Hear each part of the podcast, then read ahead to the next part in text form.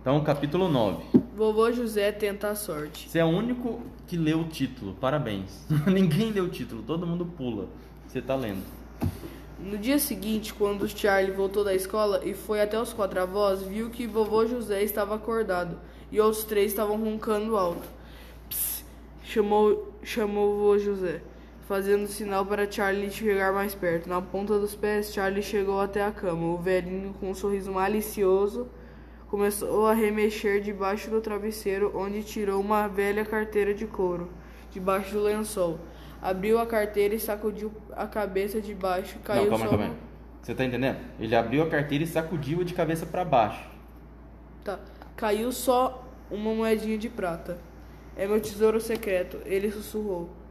Os outros não sabem que tenho isso. Agora você e eu vamos fazer mais uma tentativa para encontrar o último cupom. O que você acha, hein? É uma moeda só, um chocolate? Mas você vai ver que essa moeda provavelmente era uma moeda de muito valor, porque dá pra comprar até mais de um chocolate. Você vai ver. Porque no filme ele acha dinheiro no chão. É verdade, é porque eu tô me confundindo. Ah, Bom, aqui vamos ver quanto que ele vai conseguir comprar com essa moeda. Depois ele acha dinheiro no chão, é verdade. Não, ele acha dinheiro no chão, ele não pega. Não, no no livro também tô falando. Ah, mas no filme você tá falando que não tem o vovô José dando pra ele dinheiro? Não. Ah, tá. É, Mas ele não vai encontrar o cupom agora também.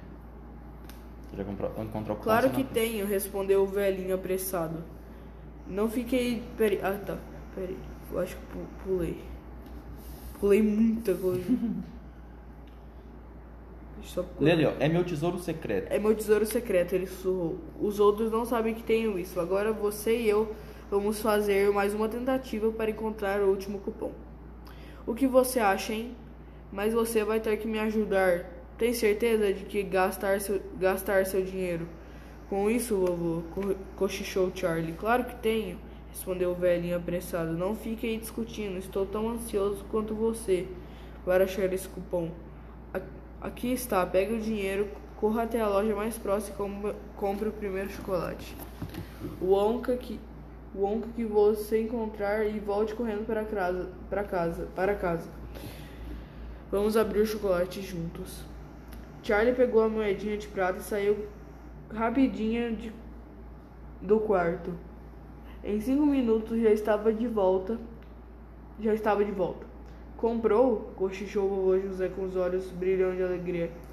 Charlie fez que sim com a cabeça e mostrou a barra de chocolate. Surpresa de nozes Wonka. Muito bem, falou baixinho o velho, sentado na cama esfregando as mãos. Agora sente aqui, bem perto de mim, e vamos abrir juntinhos. Pronto? Pronto, disse Charlie. Vamos ver? Você começa. Não, disse Charlie. Você pagou, você desembrulha os dedos do, do você desembrulha.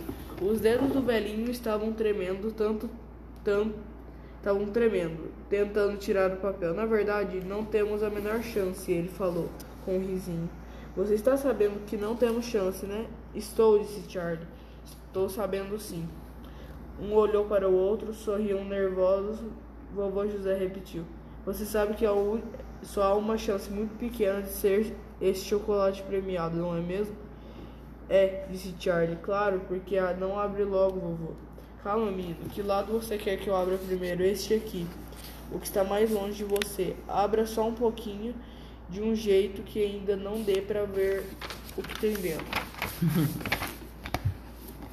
Assim, disse o velhinho. E agora mais um pouquinho. Termine você, vô, disse o vovô José. Estou muito nervoso.